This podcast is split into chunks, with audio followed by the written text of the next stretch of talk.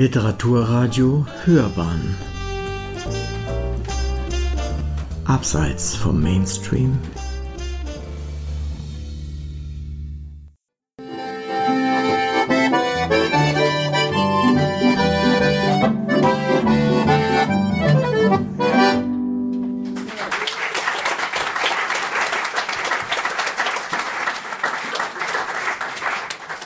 Grüß Gott beieinander. Schön, dass ihr alle miteinander gekommen seid, da in die große Stadt herein, weil wir sind ja vom Land draußen.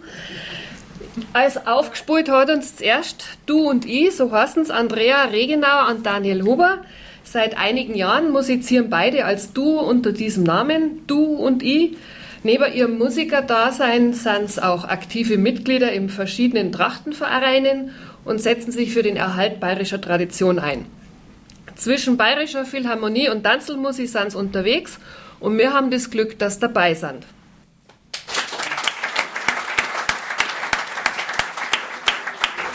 Gleich dazu möchte ich euch noch vorstellen Karl-Heinz Hummel.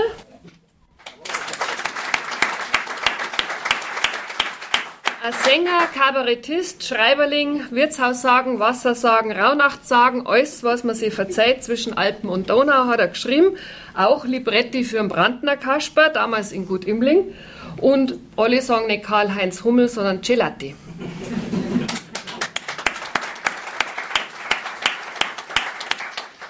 Und neben mir da ist der Martin Unterreiner, bekannt für seine bayerischen Lesungen, vor allem zur Advent in der Heiligen Nacht oder mit der Heiligen Nacht ist er unterwegs, kann ich gleich einen kleinen Werbeblock einfügen. Das ist die feinste Adventslesung, die es gibt, auf dem Wendelstein zusammen mit dem Hausamer Bergwachgesang. Also bitteschön, auf das euch freuen, wenn er vorliest.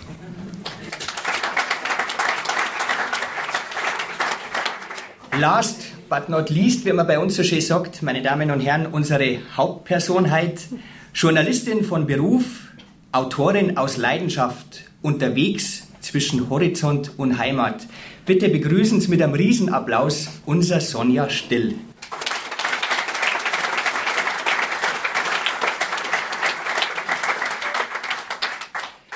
Jetzt also ist da das Buch Bayerische Mythen. Das war schon eine rechte Arbeit und dafür, dass es auch was Gescheites worden ist, muss ich vor allen Dingen der Titel in Pedanik danken, die da mit Liebe und viel Geduld das alles mit mir durchgestanden hat, dass es auch ein Buch wird.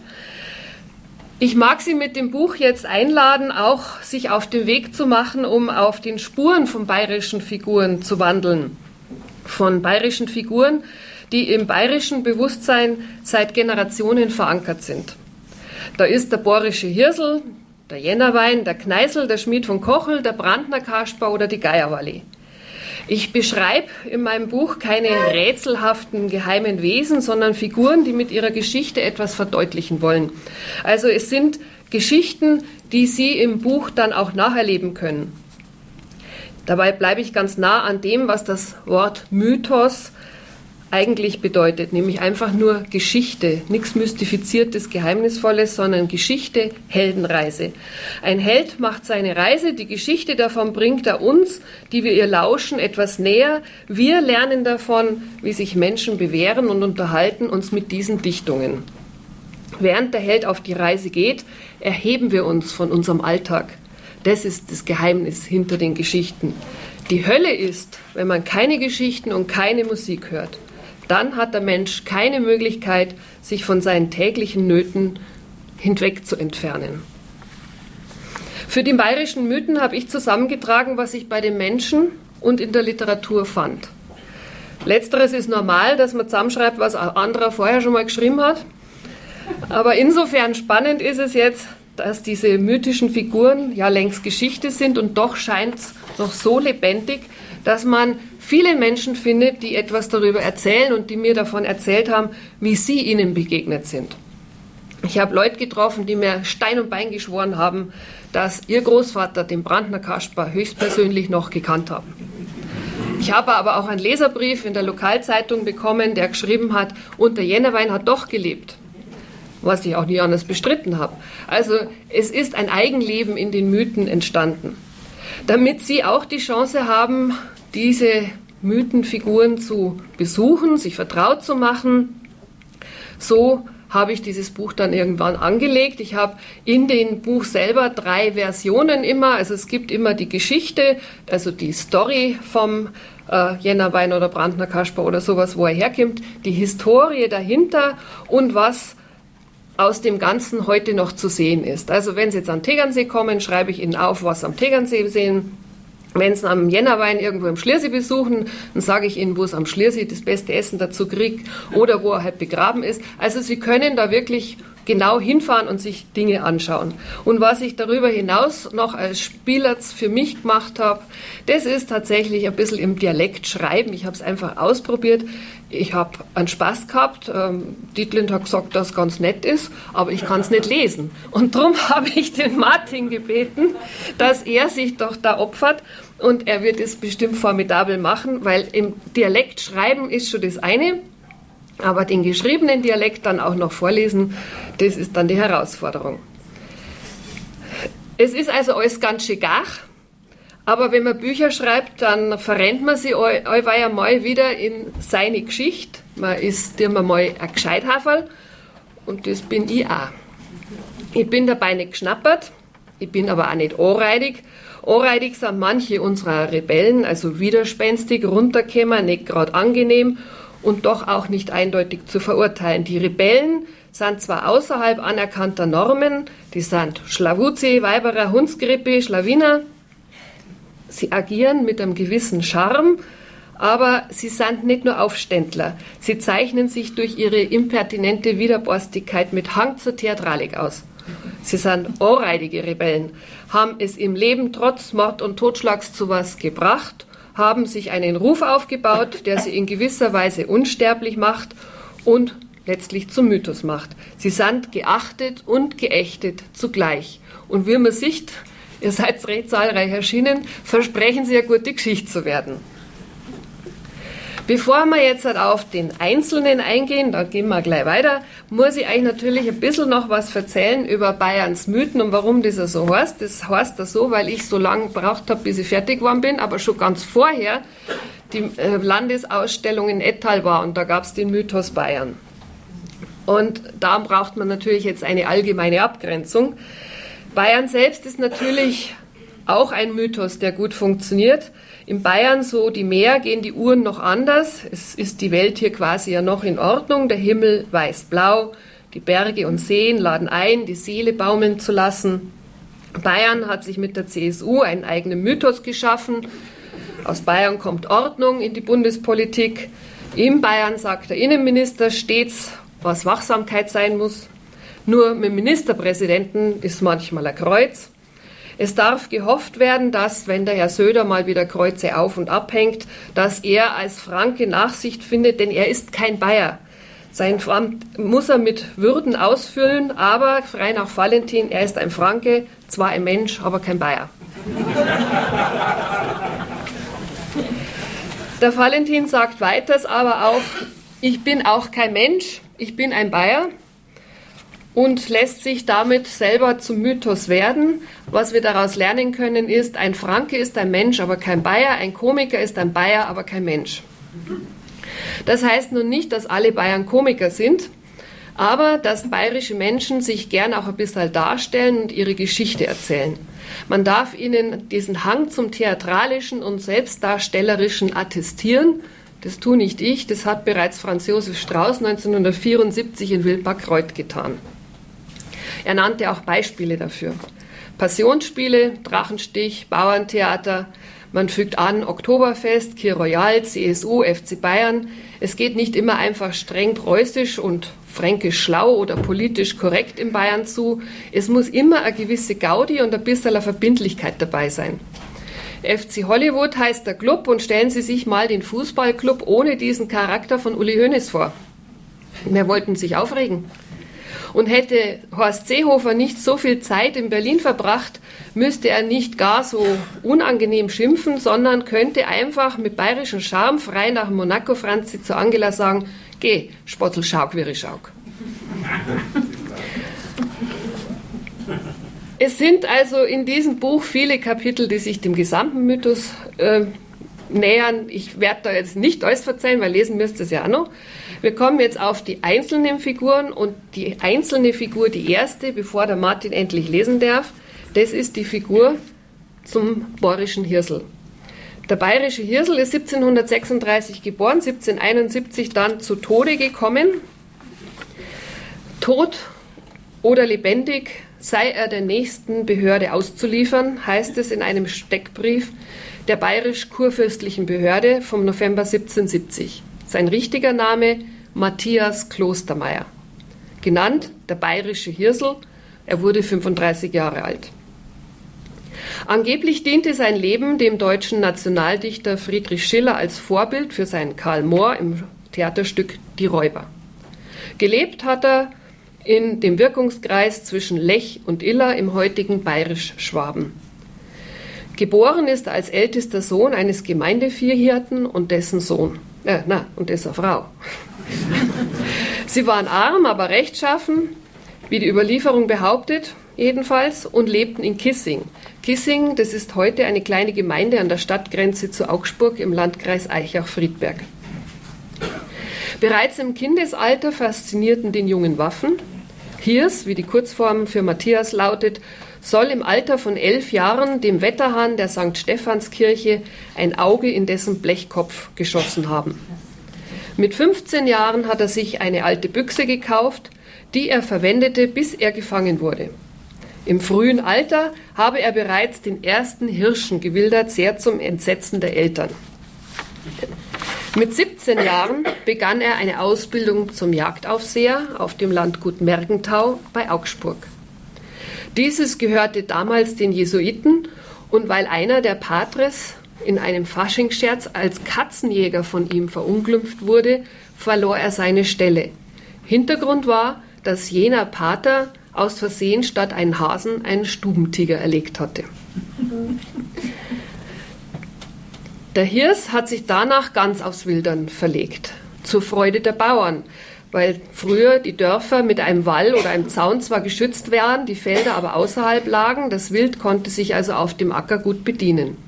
Männer wie der Hirs Klostermeier, die sich aufs Wildern verlegten, waren damit für die Bauern eher der Segen als das Ärgernis. Der bayerische Hirsel durfte von da an seinen Heldenstatus haben. 1765 wird er dann auf dem oberen Lechfeld das erste Mal gefangen genommen.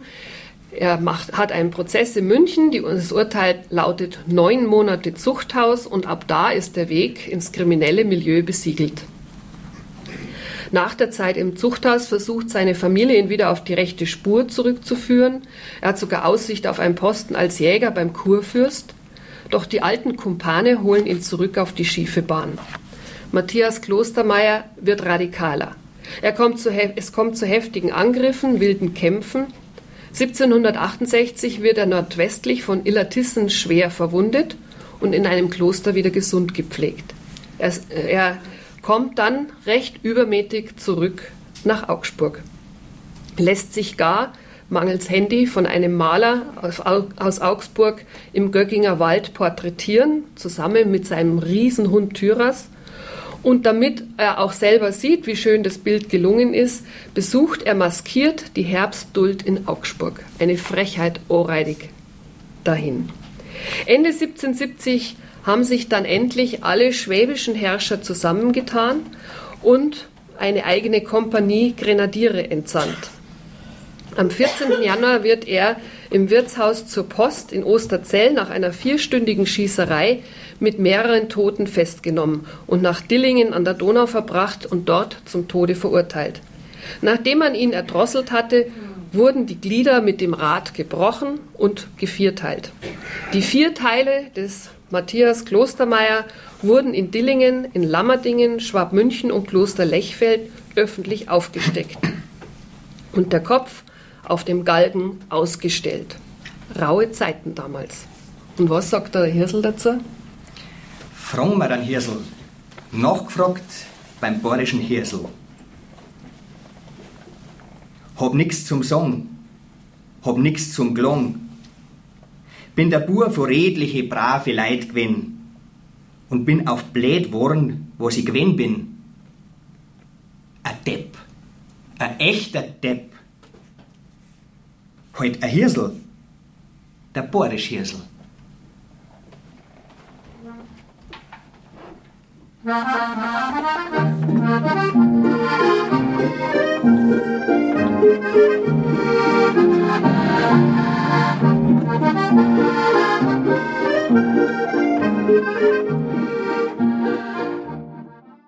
Zu Besuch beim Kneißl.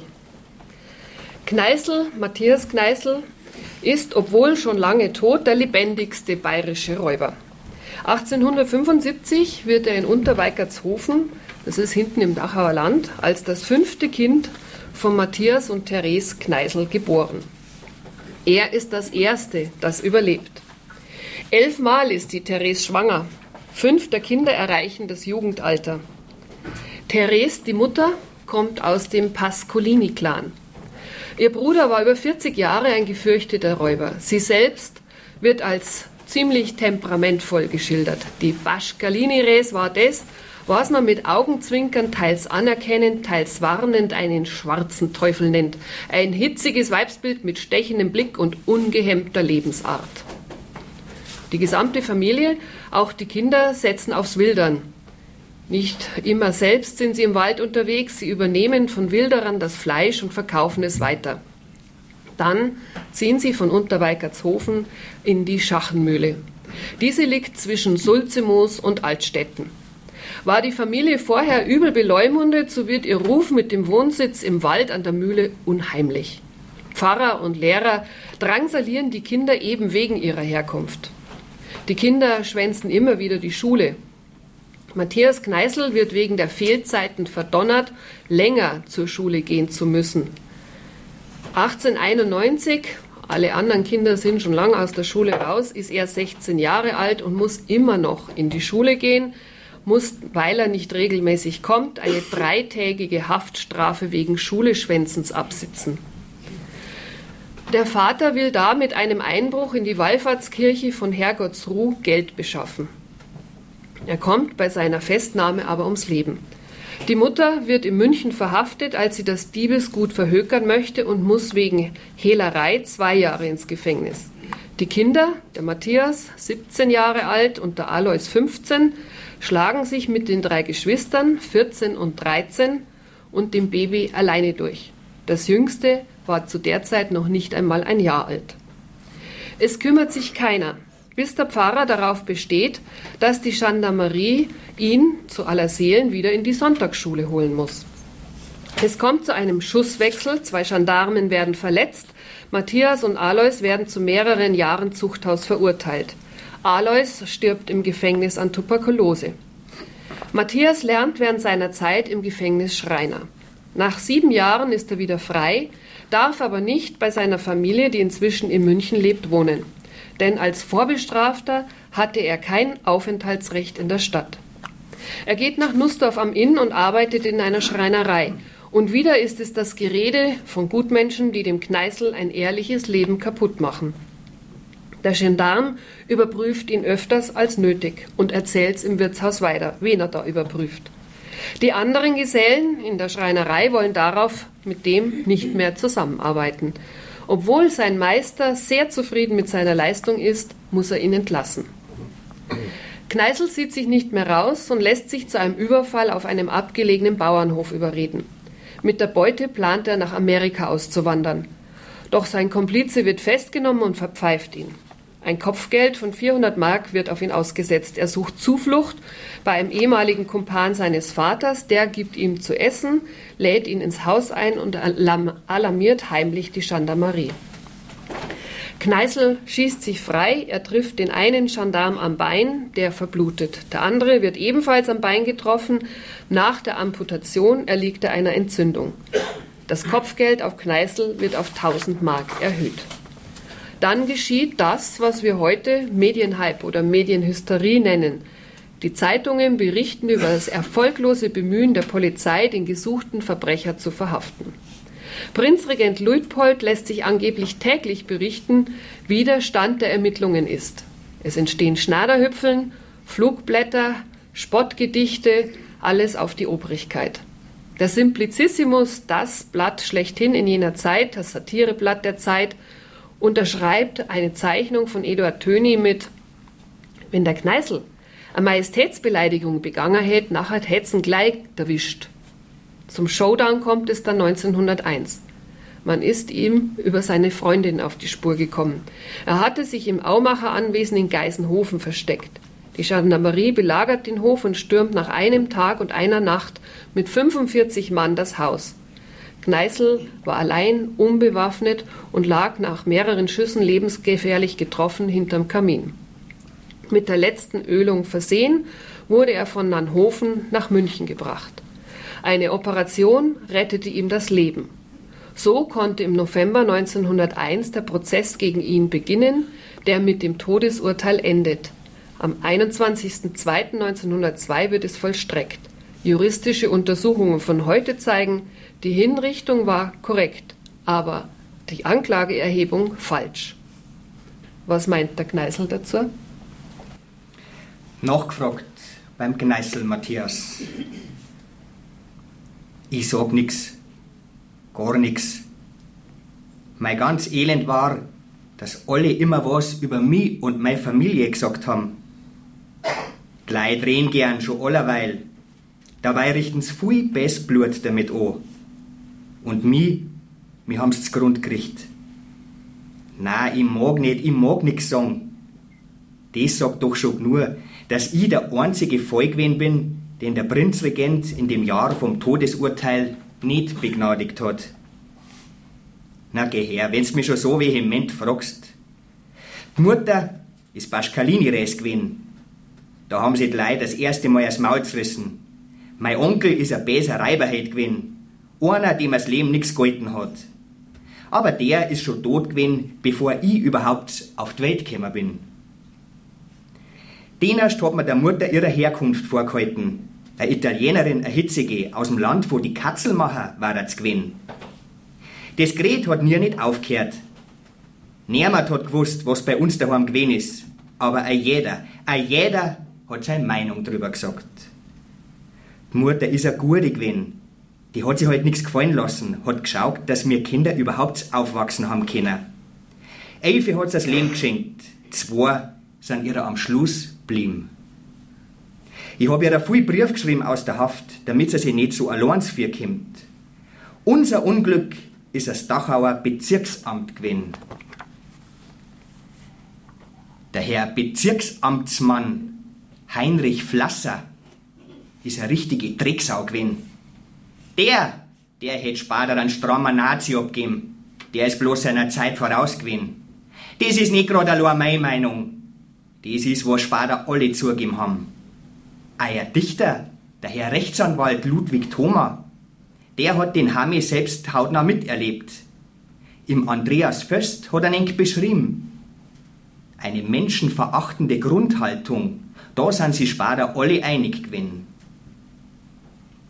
Es ist nicht so, dass wir nicht auch viel Dummszeug angerichtet hätten. Der Vater hat sich nicht mehr ausgesehen, unsere Meiler zum Stopfen. Die Schachermui hat nichts abgeworfen, der Bohnen nass und feucht, schlechter Acker. Der Herr Baron hat uns keine Aufträge gegeben, die Bauern kein Getreide. Und der Alois ist halt auch so ein Hitzkopf gewesen. Aber was er da hat, hat er später allweit zugegeben.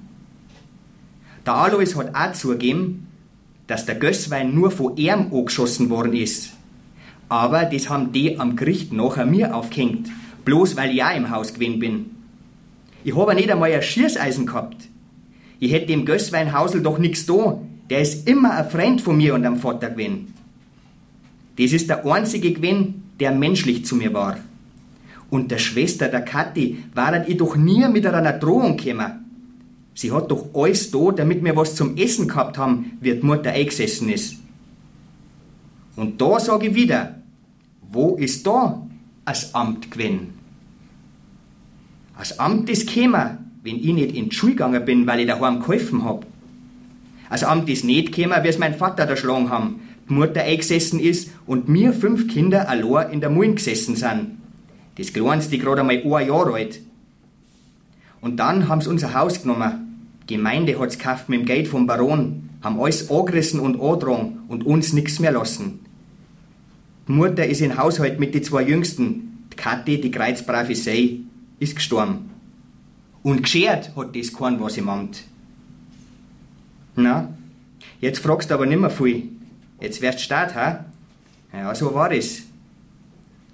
Ich hab keine Chance nicht gehabt. Zuletzt in Nussdorf, da war es noch einmal gegangen. Aber wo das Geschäft gefährdet ist, hört die Toleranz auf, haben sie gesagt. Drum hat mein Meister da auch nicht weiterhelfen können. Da hat man dann auch gleich den Gendarmerieposten informiert, besonders wachsam auf den gemeingefährlichen Räuber zum sei, der gerade aus der Haft entlassen worden ist. Und der Herr Gendarm hat freilich nicht nur wachsam geschwiegen, sondern gleich geratscht und denunziert im Wirtshaus. Ist er halt auch einmal wichtig gewesen. Ich bin mit dem Radl unterwegs gewesen. Von Minga auf Nussdorf ist eine gute Strecke, sind so gute fünf Stunden. Ich hab extra den Weg über Mirschbach genommen, weil der Gössweinhausel sie da als Pensionist zurückgezogen hat. Ich wollte ihm eine Abbitte leisten. Wollte hoffen, dass er nicht völlig vergrämt und enttäuscht von mir denkt. Aber er hat mich bloß angeschaut und sie wegtrat. Ist kein Wort nicht möglich gewesen.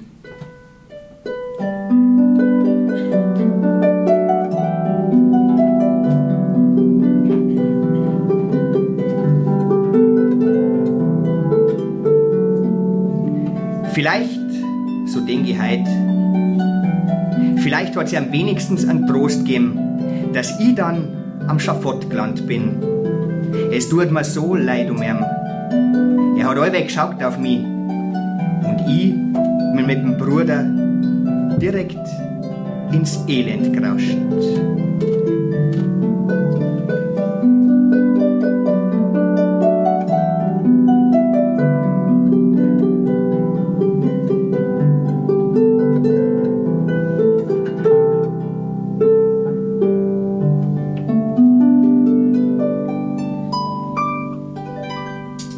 Das, was danach gekommen ist, war, mei, ein Hetz.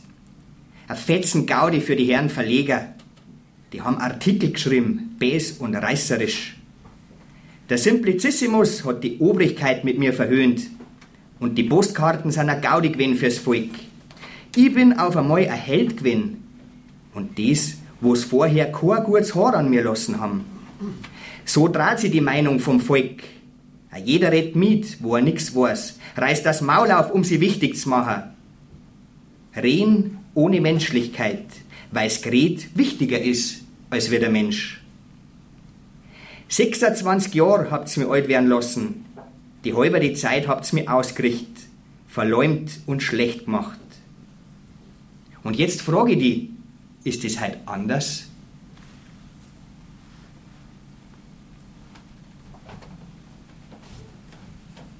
Kneißllied. Ich bin von Weigertshofen, das sage ich ungeniert. Meine Mutter ist ein Zweigerl vom Pascolini-Wirt. Mein Vater ist ein Zweigerl vom Pascolini-Kern. Sie war ein sauberes Weiberl, hat die jungen Burschen gern. Mein Vater hat's die Mühle gebracht vom Sulzimoser Schloss. Das Leben dort war lustig, das Leben, das war famos. Der eine hat gestanden in der Schaffi, der andere gar ein Schwein. Da haben wir oftmals geschlachtelt, haben gesoffen Bier und Wein. In der Schach einmal geht's lustig zu, bis schließlich war Alarm.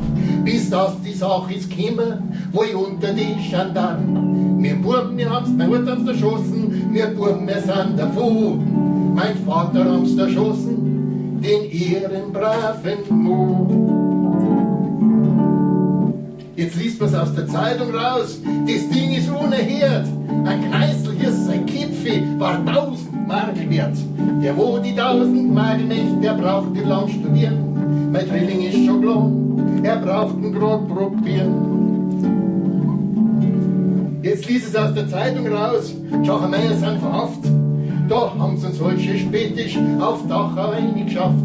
Das Urteil, das hat geheißen, das war ja gar nicht fein. Hat geheißen, sechs Jahre Zuchthaus ins Kloster nach Kaisbein. Vom Zuchthaus bin ich entlassen worden, war wieder ein frischer Bur, dann hab ich wieder gearbeitet. Gleich lassen mir keine Ruhe. Der Arbeitgeber wird gezwungen, muss mir mein Zeugnis geben. So muss ich wieder rutschen ins Vagabundenleben. Es war bei Alto Münster, es war dunkel und schon finster. Wir saßen grad beim Schmaus, da kämen zwei ins Haus. Der Pflegelbauer sagt, da kämen zwei, geh Hirsel, seine Zwider. Geh, nimm dein Drilling schnell in die Hand und schieß die zwei gleich nieder. Jetzt liest man's aus der Zeitung raus, das Ding ist unerhört. Ein Neißelhirse-Kipfel war tausend Mark wert.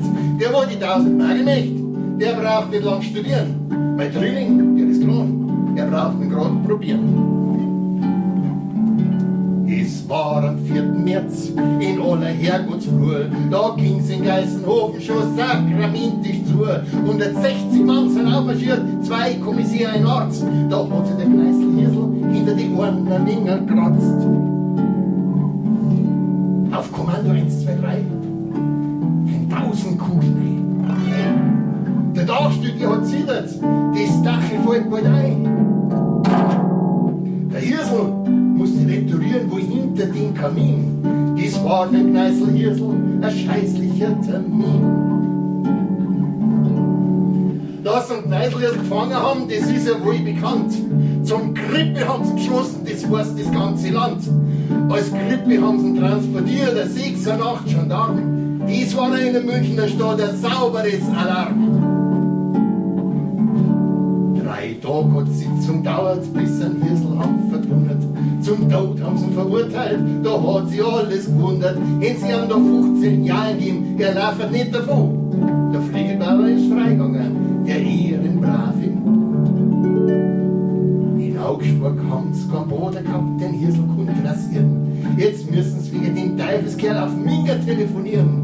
Der beste Boden von Minga, der hat das Ding probiert und hat ein Kneißl Hirsel das letzte Mal rasiert.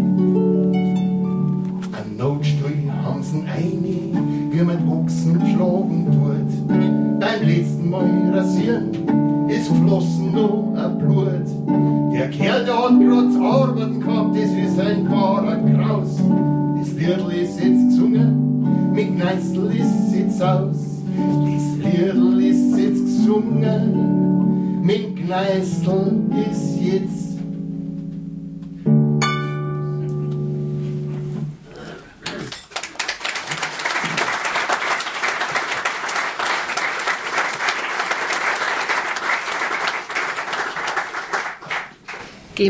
Besuch zur Geierwalle. Die Geierwalle wird jetzt 145 Jahre alt und erfindet sich immer wieder in neuer Frische. So wie es einer starken Frau eben gemäß ist. Mal war sie Heldin der Berge, 1921 gespielt von Henny Porten, 1940 mit Heidemarie Hatteier, mal verwilderte Frau, mal wurde sie Vollweib oder versponnenes Weibstück. Sie ist mit Barbara Rütting 1950er Jahren im Wirtschaftswunderland daheim eine mit viel Gefühl. Und in den schrillen 1990er Jahren mutiert sie zum schrägen Alpengörli. Zur Millenniumswende findet sie sich in einer Almhütte wieder zur Selbstfindung mit Depression.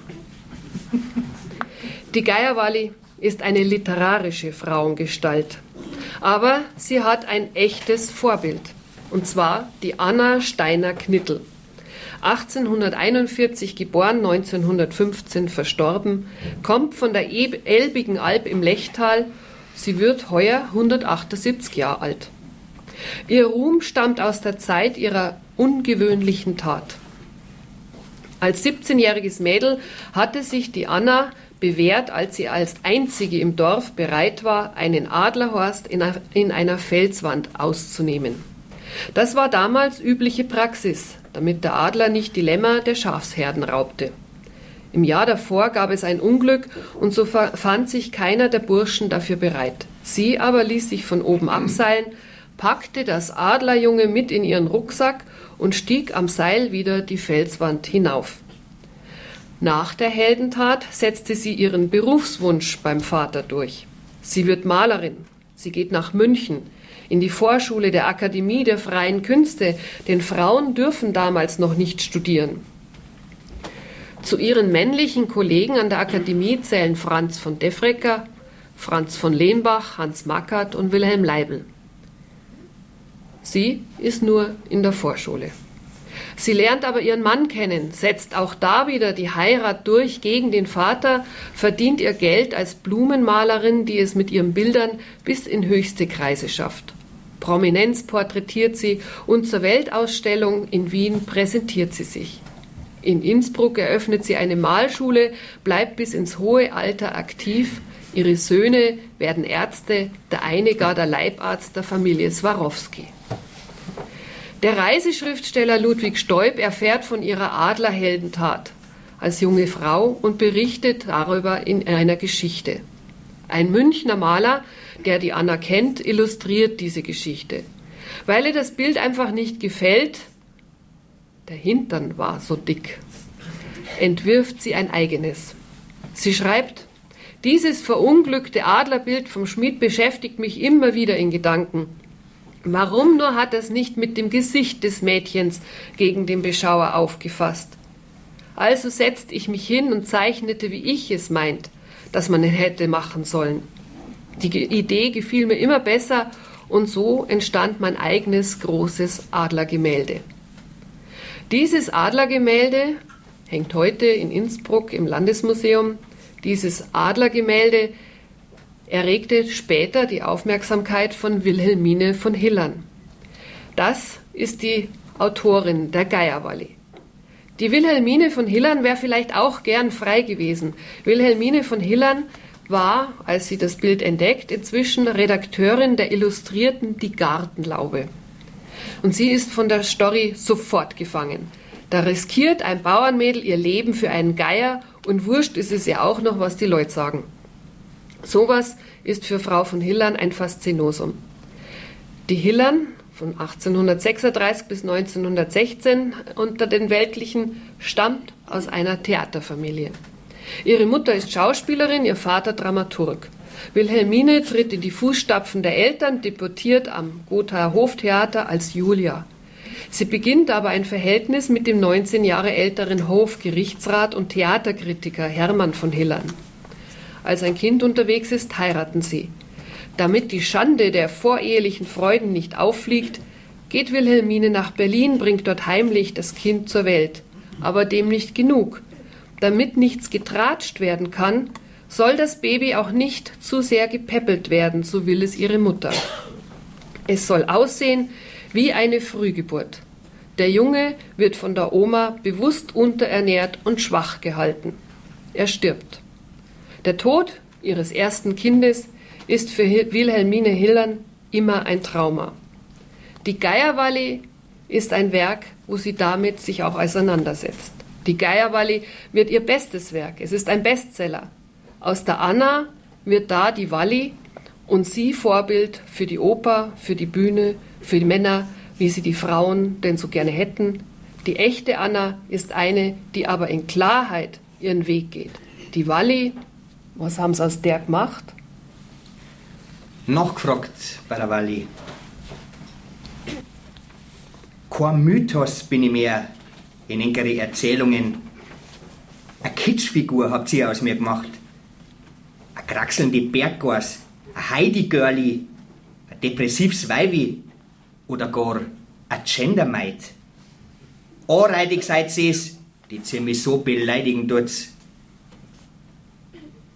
Allweil erwartet einer, dass ich streitbar sein sollte. Ist einen Willen haben und dafür mit Disziplin sein Recht nehmen, streiten? Was hat sich denn geändert seit damals? Streiten muss eine Frau immer noch für ihren Willen. Leisten muss eine Frau immer noch mehr als wir Mo. Und wenn sie es tut, dann kriegen sie einen Spundus, die Herren. A solcher ne hätt Haar auf die Zehen, heißt's dann. Da sind ja die Chappal dann doch lieber, die erst Mai halten und Ärm an Herrn sein lassen. Die Anna hätt's euch so gut vorgemacht. Malerin hat's werden wollen, die Nano. So haben sie's nämlich daheim genannt. Nachher ist's auf Minga eingegangen. Eisenfest im Lerner, eisenfest im Bravsein, eisenfest in allem und jedem. So hat sie sie ihrer Ausbildung der Arbeit. Die 35 Kilometer bis Reute ist zu Fuß gegangen.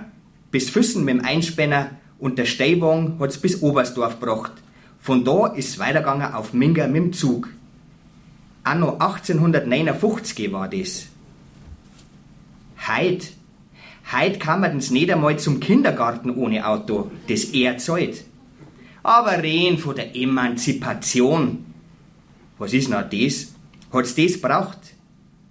Denk's einmal drüber nach. Sie und er sind gleich auf und miteinander stark. Wenn's das weißt, dann brauchst du keinen Streit. Aber zurück zu Anna. Wie es gespannt hat, dass das mit Moin ein Salär für sie bringt, ist nicht oben im Lechthals Haus geblieben, sondern hat sie in Innsbruck ein Geschäft aufgebaut. Da ist ihr dann die Lieb zum Engelbert dazwischen gekommen. Den hat's gegen den Willen vom Vater geheiratet. Weil der dagegen gewesen ist, weil der Engelbert doch schon ein uneheliches Kind gehabt hat, für das er hat aufkommen müssen. Der Vater hat den reichsten Burschen als Hochzeiter organisiert. Und Nano sagt, weil er reich ist, ist er recht. Weil meiner arm ist, ist er nicht recht. Oh Vater, was für eine Verirrung. Zum Kreuz Grücher empfahl die Mutter und Rehren, dann war der Vater wieder gut. Ins Elend heiratete sie ein, hat's geheißen. Aber Nano hat sie zur Lieb bekennt, nicht zum Versorgtsein. Der Engelbert hat sie immer bestärkt, hat sie bewundert für ihre Kenner. Da ist sie über sich hinausgewachsen. Die Landschafts- und Blumenbeutel haben ihr die Touristen aus die Hände gerissen. Die Großkopferten und Wichtigsten hat's porträtiert. Ein Erzherzog Karl Ludwig, ein Feldmarschall Radetzky und sogar seine kaiserliche Hoheit Franz Josef I. Freilich, keiner hat's was, genau wie die Mannsbrüder, die an der Münchner Akademie gelernt haben. 1873 haben sie ihr Ölbild Alpenblumenkranz auf der Wiener Weltausstellung gezeigt. Für 40 Pfund Sterling ist nach England verkauft worden. Aber bis heute kennen sie ihre Beutel nicht, die das Leben von derer Zeit so echt festgehalten haben. An die Frecker schaut da jeder als edels Heimatbeutel an. Ihre Beutel waren bloß Volkskunst. Also, was hat sich noch geändert? Habt ihr es nichts gelernt? Macht ihn gell, wenn ihr selber klar ist, Weiberleid. Und wenn eine von euch ein bisschen mehr erleichtern tut, na blas dir gleich die anderen rein mit dem schlechten Gerät. Aber mei, da sind die Mannsbrüder auch nicht besser. Dabei hätte sie es gleich schon schriftlich von ganz drum. Mann und Frau sind gleich.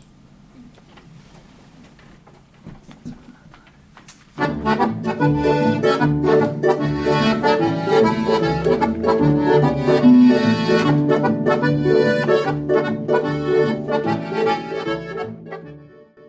Besuch beim Schmied von Kochel.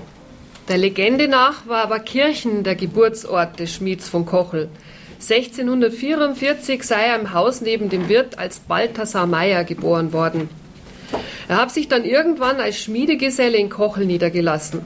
In den Türkenkriegen marschierte er mit und hatte als einfacher Soldat einzig mit einer Stange bewaffnet das Stadttor von Belgrad durchbrochen. Er war also wahrlich kampferprobt. Beim Massaker in der Sendlinger Pfarrkirche war er der, der als letzter Mann nach heroischem Kampf gefallen ist. Es gibt verschiedene Stränge, ob es jetzt der Warkirchner Schmied von Kochel ist oder ob er in Holzolling oder woanders geboren ist. Die meisten Historiker verweisen den Schmied von Kochel heute ins Reich der Sagen. Er sei nur Legende, sei erfunden als Symbolfigur, um die Schmach der Niederlage umzuinterpretieren als Untergang mit Heldenmut zum Besten fürs Bayernland. Der Schmied von Kochel und seine Biografie ist pure mündliche Historie. Angeblich wurden die entscheidenden Kirchenbücher jener Zeit vernichtet. Der Archivar des Erzbistums München-Freising hat sich darum auf die Suche gemacht und hat die Sterberegister durchgeschaut. Wir wissen jetzt, der Schmied von Kochel ist auf jeden Fall nie gestorben. Es gibt keine Urkunde. Sicher ist nur, dass in jener Zeit es sehr übel zuging. Gewaltig, arm und voller Gewalt war das Leben der Bauern in jener Zeit. Der Aufstand richtete sich also nicht nur gegen die Österreicher und die kaiserlichen Besatzer, sondern vor allem gegen die drückende Ausbeutung. Die Oberländer Bauern und die Niederbayern schlossen sich 1705 zu Aufständischen zusammen, um für ihr Bayernland Frieden zu erkämpfen. Die Verbündeten gingen in einem Sternmarsch von Niederbayern bis Oberbayern auf die Residenzstadt zu. 1705, in der Sendlinger Mordweihnacht, kulminiert der Exzess und mit dem Scheitern bricht jeglicher Widerstand zusammen. Die Aufständischen wurden mit immenser Gnadenlosigkeit massakriert. Die Schlacht war ein Schlachten, schildern Augenzeugen. Inselberge toter Körper im Blutsee vor dem Isartor am Roten Turm beschreiben sie. Der Rote Turm stand ungefähr dort, wo heute die Ludwigsbrücke vor dem Deutschen Museum in die Zweibrückenstraße übergeht, kurz vorm Isartor, dort, wo der Radarblitzer ist. Verwundet wurden sie, oder die, die verwundet wurden, wurden zum Verrecken lassen vor die Michaelikirche geschleppt. Wer noch lebendig war, solle aufstehen, befahlen die Soldaten, und die, die sich erhoben und auf Gnade rechneten, die wurden sofort niedergesäbelt. Im Gottesacker vor dem Sendlinger Tor, so wurde der alte Südfriedhof früher genannt, versteckten sich die Rebellen. 500 sind heute dort in einem Massengrab bestattet. Im Sendlinger Kirchfriedhof der eigentlich ein eigenes Asylrecht bietet, wurden sie auch wahllos hingemetzelt. 800 Menschen ließen dort ihr Leben. Die Soldaten schlachteten die Rebellen in einem irren Blutrausch ab, was in diesem Ausmaß selbst den Feldherren der Besatzer zu viel war. Die Österreicher meldeten 10.000 erlegte Rebellen nach Wien. Es waren also weit nicht nur die 1000, von denen wir heute im BR immer hören, wenn das um die Sendlinger Mordweihnacht geht. Der Schmied, hat er denn nun gelebt oder nicht? Auf jeden Fall hat er bis heute Auswirkungen mit seinem Aufstand. Sichtbar wird das beim alljährlichen Gedenken in Warkirchen am Morgen des Heiligen Abends. Bei der Gedenkandacht trifft sich viel Prominenz aus Politik, Verwaltung und Wirtschaft. Denn 1705, das war dann die Geburtsstunde des Freistaates. Danach bekam man ein erstes Parlament, wo auch die Bauern, also auch Stände, alle Stände vertreten waren, schreiben Historiker.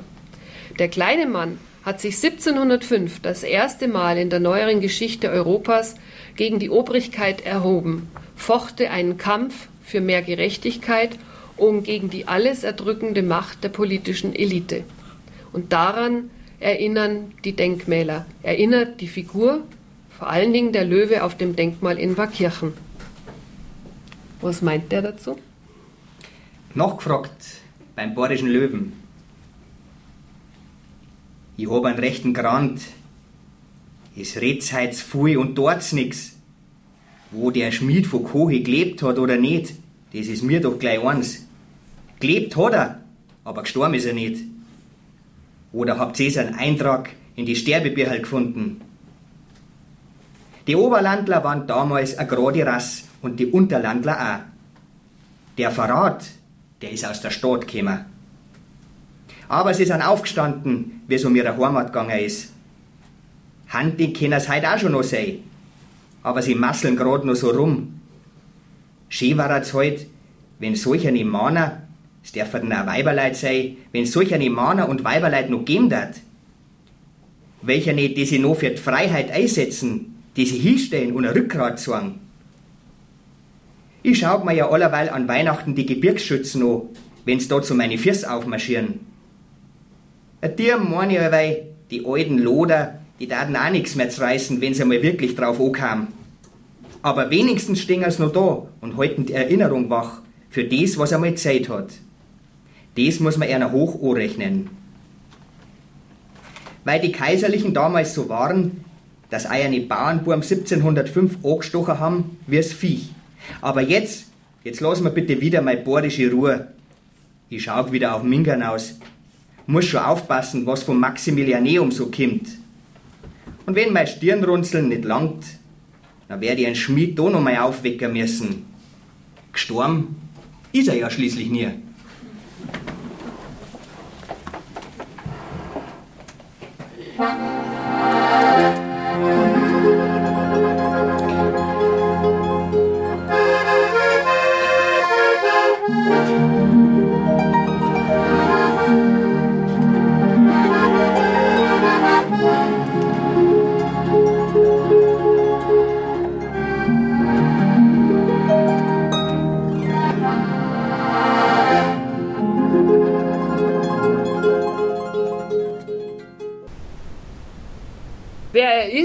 Weiß in Bayern fast jeder. Dass er im Tegernseer Tal daheim ist, wissen nur wenige. Obwohl mit reicher Vielfalt seine Geschichte seit mehr als einem Jahrhundert erzählt wird und er also höchst lebendig erscheint, ist er dennoch nur eine literarische Figur. Sein Erfinder war Ritter Franz von Kobell. Lebte von 1803 bis 1882, ist in München am Friedhof beerdigt. Er war Zeitgenosse der ersten vier bayerischen Könige. Er war ein Tausendsasser, ein Wissenschaftler, Dichter und eine Frohnatur. Als Kind prägte ihn die Beziehung seines Vaters zum Hof und dem Regenten König Max I. Joseph. Er profitiert von der Nähe zu König Ludwig I. Mit König Max II. ist er befreundet. Auch König Ludwig II. schätzt ihn, obwohl Kobell da zurückhaltender bleibt. Im Auftrag von König Maximilian II. hat Franz von Kobell die Sammlung Oberbayerische Lieder zusammengestellt. Herzog Max, der bis heute als Vater von Sissi, also der Kaiserin Elisabeth von Österreich, bekannt ist, hat den Auftrag wohl vermittelt. Er und Franz von Kobell waren ausgezeichnete Zitterspieler. Mit Prinz Karl, dem Erben des Tegernseer Schlosses, befreundet, geht er regelmäßig auf die Jagd in den Bergen zwischen dem Tal und dem benachbarten Schliersee. Franz von Kobell war also ein großartiger Jäger. Sein wichtigstes Buch dürfte trotz aller Prominenz des Brandner Kaspers Der Wildanger sein, ein Buch zur Jagd und Hege und Pflege des Wildes. Es war über Jahrzehnte, man sagt bis 1980, für bayerische Jäger ein erfolgreiches Lehrbuch. Aber auch als Wissenschaftler, der immerhin Mitglied der Bayerischen Akademie der Wissenschaften war, wird von Kobell heute kaum noch erwähnt. Er war aber Mineraloge, machte sich mit Lehrbüchern und der Entdeckung neuer Gesteinsarten einen Namen. Das Kobelit, ein Wismut Antimon Bleierz, irgendwas, was strahlt, wurde nach ihm benannt. Daneben gelang ihm zusammen mit Karl August von Steinheil Entdeckungen auf dem Gebiet der Fotografie. Und zwar ganz und gar unabhängig von Daguerre in Frankreich. 1839 fotografierten die beiden mit einer von Steinheil entwickelten Kamera Obscura die Glyptothek und die Münchner Frauenkirche. Es ist das älteste Bild, das älteste Foto, das wir von der Münchner Frauenkirche haben. Allerdings hatte Kobell nicht so sehr die Eigen-PR im Sinn. Kobell schenkte seinem, seine Erfindung Max II. und der tat es ins Archiv. Daguerre schenkte seine Erfindung Napoleon und der sprach eine Apanage aus und machte Werbung. Darum haben die Franzosen die Fotografie erfunden. Cobell führte dabei das Silberchloridpapier zur Fixierung von Lichtbildern ein und schuf damit den Prototyp eines für lange Zeit üblichen photochemischen Verfahrens, das, salopp formuliert, erst mit der Erfindung der Handyfotografie im 21. Jahrhundert an Bedeutung verlor. Als Kobell, dieser Wissenschaftler, den wir heute kaum noch kennen, dem Brandner schrieb, war er ihm ein Melancholie-Austreiber. Er selbst war zu jener Zeit bereits 68 Jahre alt. König Max II. war überraschend gestorben, König Ludwig I. ein paar Jahre danach. Da fiel Franz von Kobell in tiefe Trauer. Er befasste sich damit, wie das Leben sein könnte, und wie man das Leben verlängern könnte. Und er feiert in seiner Novelle, die dann 1871 erscheint, das Leben. Der Brandner Kasper ist da ein lebensfroher, pfiffiger Mann. Er mag ein Versprechen sein, dass es im Himmel schön zugeht. Das mag schon sein. Aber wer weiß, vielleicht ist es ja auch nur ein leidiger Versprecher. Der Umgang des Brandners mit dem Tod ist respektlos und durchtrieben. Als echter Bayer bleibt er lieber daheim, wo er hingehört. Dem Kasper war es schon paradiesisch schön genug in seinem Häusl am Alpbach oberhalb vom Tegernsee, so dass er nicht einfach in dieses himmlische Paradies hinüberwechseln mag. Denn hier auf Erden, da gibt's einen Kerschgeist, da gibt's Kirternudeln, da kommen Karteln und selbst dem Tod das Leben lieben lehren. Die Sonja hat im Buch unterschiedliche Perspektiven von Personen dargestellt, die einen besonderen Draht haben zum Brandner. Und was mir sehr gut gefallen hat, war die Perspektive von Manfred Glück. Das war der Biograf von Gustl Bayerhammer. Der Manfred Glück ist heute auch da. Das freut mich ganz besonders. Und er schreibt: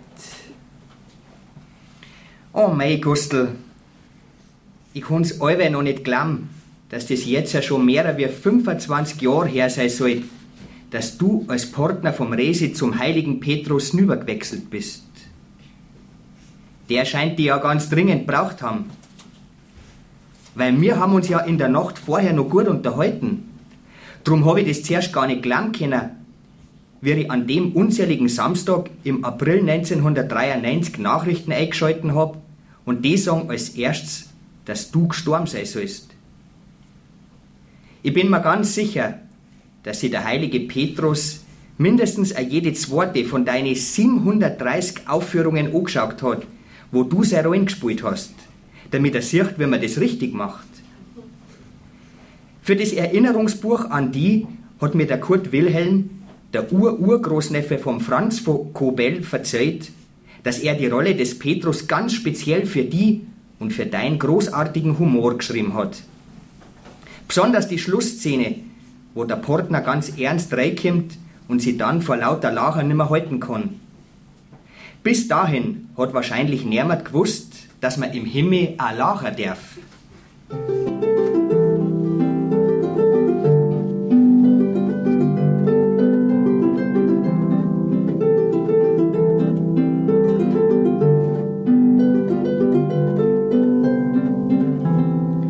Ich kann mir gut vorstellen, dass ihr jetzt, wo ihr alle wieder beieinander seid, der Brandner Kaspar Fritz Strasser, der Borndelgramer Toni Berger und die Ernie Singerl das Stückel immer wieder einmal zu einer eigenen Gaudi aufführt.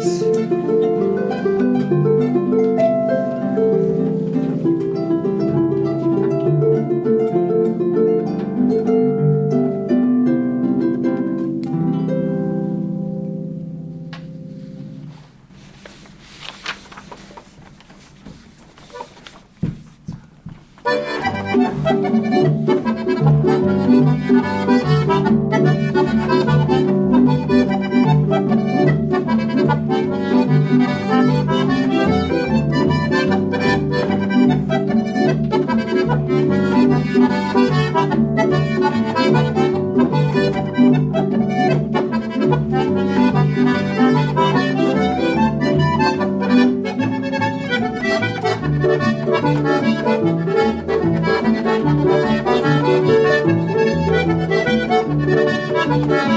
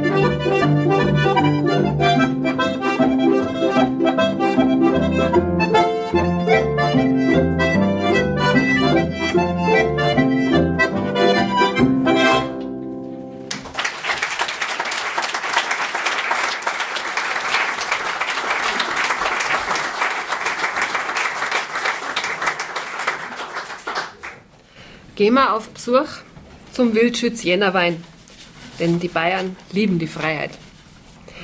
1848 wird der Wildschütz Jännerwein in Holzkirchen geboren, 1877 schließlich begräbt man ihn am Schliersee. Aber sein Mythos ist quicklebendig. Zum 140. Todestag des Wildschützen im Jahr 2017 waberten und wallten erneut die Geschichten auf, die sich um ihn ranken. Sein Grab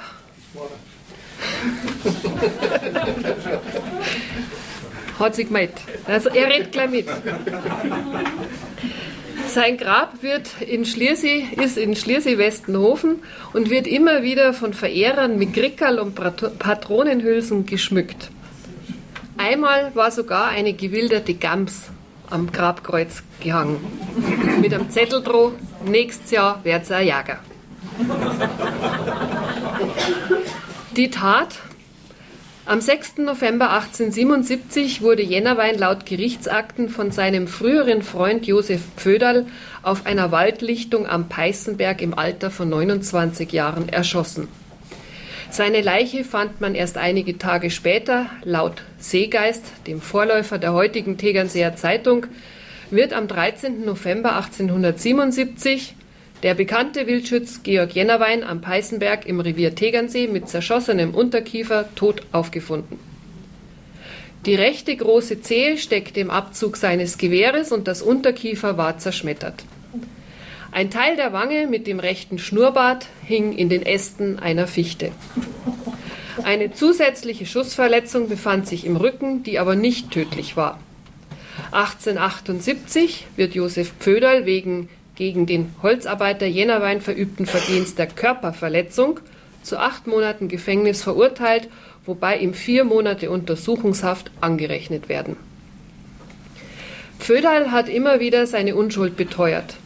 Verdachtsmomente, die auf den Munderjäger Simon Lechenauer hinweisen, haben sich nicht erhärtet. Förster Meyer, Vorgesetzter der beiden, regte Pföderl zur Falschaussage an und zur Verschleppung einer anderen Aussage – verlangte auch von Lechenauer, sich zu der Tat schuldig zu bekennen.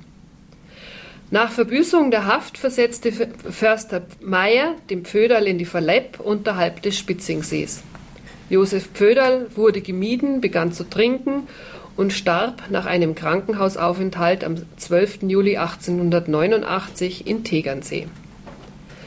Wenn man den Zeugenaussagen nachgeht, kommt einem alles mehr als merkwürdig vor. Warum ist der Förster Meier so dahinter, dass Sie sich zur Tat schuldig bekennen? Warum gibt es Zeugenaussagen, die einen Schuss gehört haben, wenn sie südlich vom Wallberg in Kreuth hinaufsteigen, schon bis zur Hälfte und da einen Schuss hören?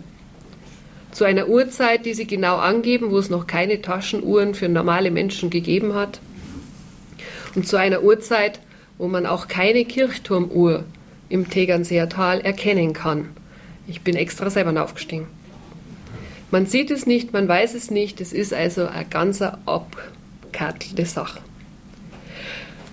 Nach den Protokollen des Forstamtes Tegernsee, die in der Ära Jennerwein alle Zusammenstöße zwischen Wilderern und Jägern re registrierten, war der Wilde Westen eine vergleichsweise friedliche Gegend. Das königliche Leibreservegehege Tegernseer Tal, wo für den Jagdherrn Herzog Karl Theodor das Wild gehegt wurde, lockte nämlich neben den einheimischen Wilderern auch noch die Wildschützen aus Tirol und aus dem Isertal über den Berg. Die Brandenberger in Tirol besaßen durch ein Dekret Maria Theresias und die Lengrieser durch Bestimmungen, die auf ein germanisches Urrecht zurückführten, in ihren Gemeindeterritorien das Privileg der Freijagd aufs Hochwild. Sie legten es so großzügig aus, dass sie ihre eigenen Reviere ständig leer schossen und dann nach Tegernsee in den Nachbargarten gingen und wilderten. Ein Wildschütz jener Zeit war aber alles andere als ein normaler Wilddieb. Er war kein gemeiner Fallensteller, der sich sein Bret mit der Schlinge holte. Er bewaffnete sich und widersetzte sich mit seinem Tun der Obrigkeit. Er war stolz und trotz allem ein freier Mann, solange man ihm nichts nachweisen konnte. Das alles ist ohne den sozialen Hintergrund jener Jahre nicht verständlich. Es ist wohl der Frage wert, worauf denn der unvertilgbare Hang zum Wildern der unser Gebirgsvolk so von alters her innewohnt, beruht. Und Karl Stieler, der alte Mundartdichter, schreibt, er hat zwei Wurzeln, eine edlere und eine gemeine. Es steckt, eine, es steckt ein aristokratischer Zug im Charakter des Bergbewohners. Derselbe Zug ist es, der ihn auch zum Wildschützen macht. Man fühlt sich noch einmal so stolz, wenn man die Waffe über der Schulter trägt, man ist kein Bauer aus dem Tal, man ist ein freier Herr. Und damit hat sich dann auch der Jännerwein gern hervorgetan. Mit der Widerspenstigkeit und Unbezähmbarkeit zu brüsten fand Ausdruck in verschiedenen Gstanzeln und Schnaderhüpfeln. Es gehörte durchaus zur Wirtshauskultur, die Jännerwein da so pflegte. Es war pure Provokation, wenn er nicht nur darüber singt, sondern auch noch einen Gamsbart, immerhin die höchste Trophäe eines Jägerischen, dem Gegner unter die Nase hält und sagt, solcherlei Blümerl wachsen in deinem Garten, um mir kehren's. Glaubt man diesen Autoren, den Archiven, so hat der Jännerwein dies vor versammelter Festgesellschaft häufig getan. Schon bald nach seinem Tod führte alles zur Verklärung, was man ihm vorher ankreidete.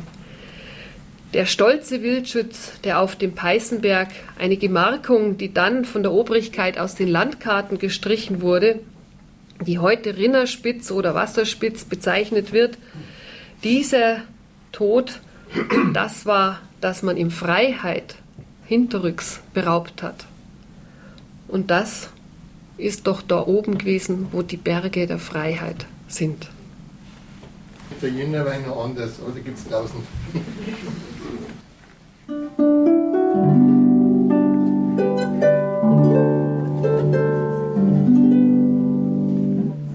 einem Sonntagmorgen, rechtzeitig in der Früh, nimmt der Waldschütz ein Stutzer, geht er ganz gebirgt zu. Er weiß ja den Weg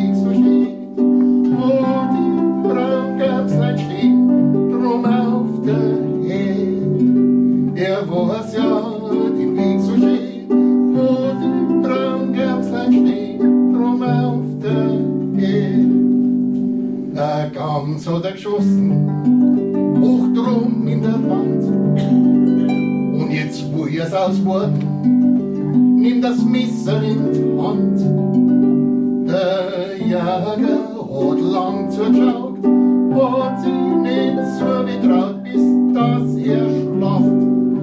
Der Jäger hat lang zugeschaut, hat sich nicht so getraut, bis dass er schlaft.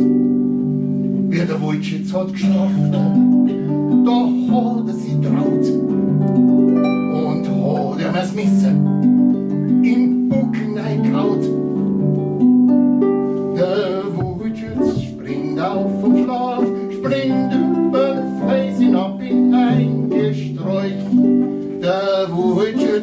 auf vom Schlaf, springt über den Fels hinab in ein Gesträuch. Ein Jäger trug's Gewissen um sein Jungs Blut. Und er möchte so gern wissen, was der Waldschütz wohl tut. Der Waldschütz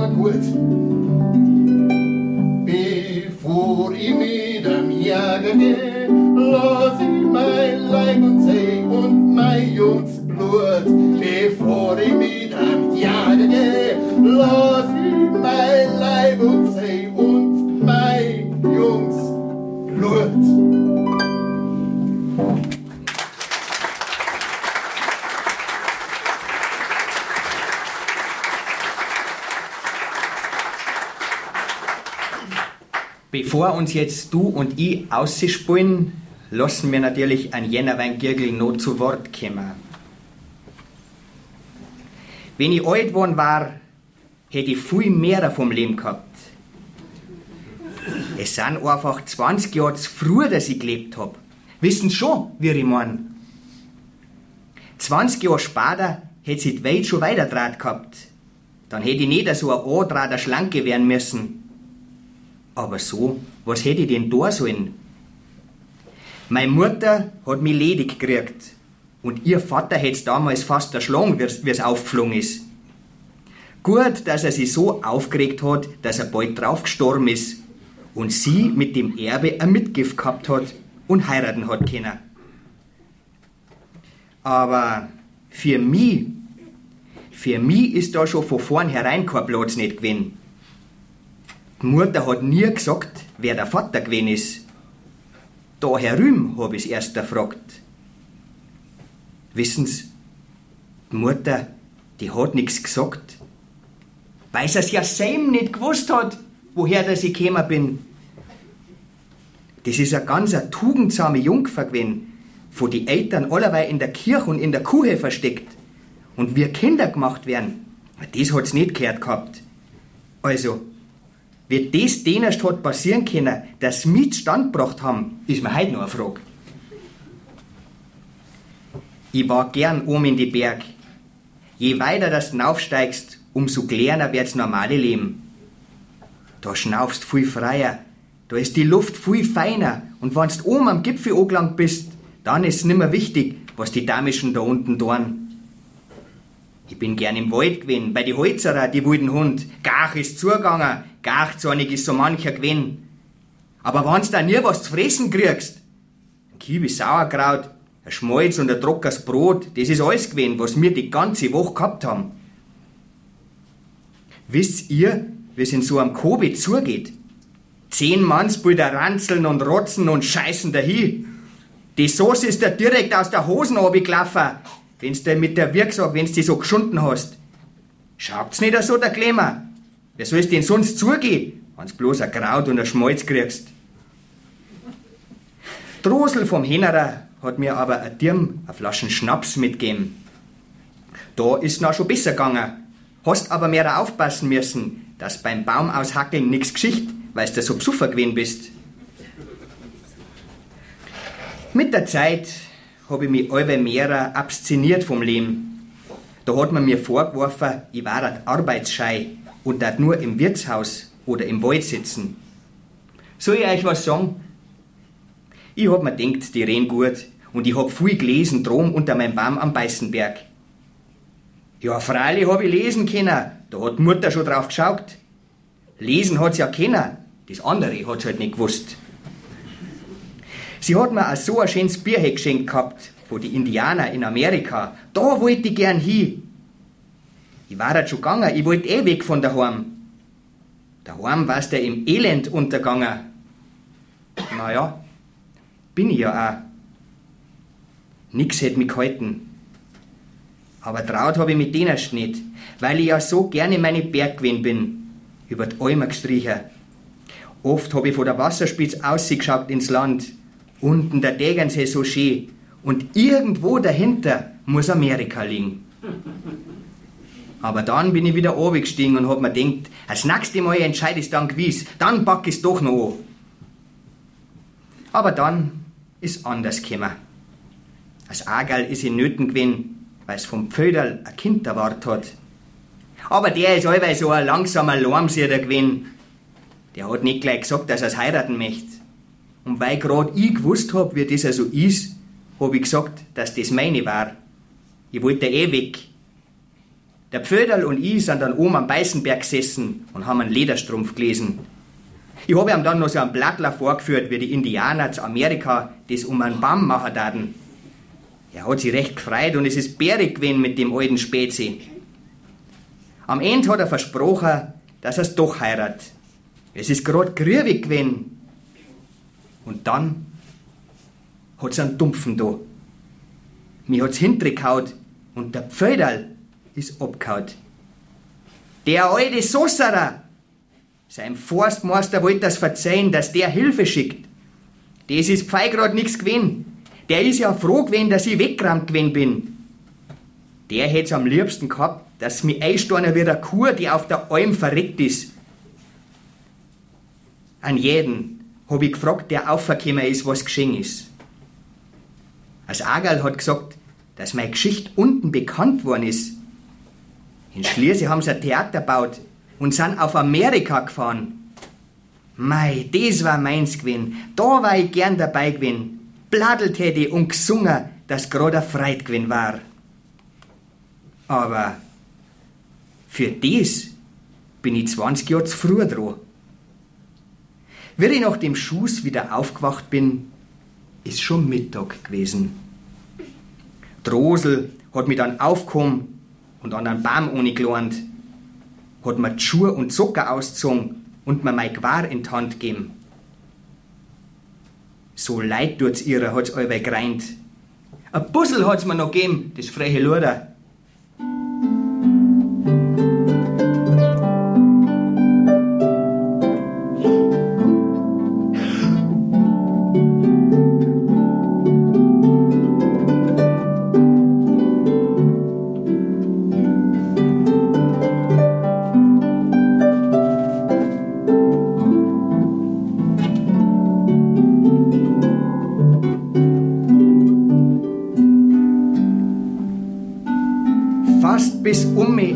Amerika hat man an dem Tag gesehen.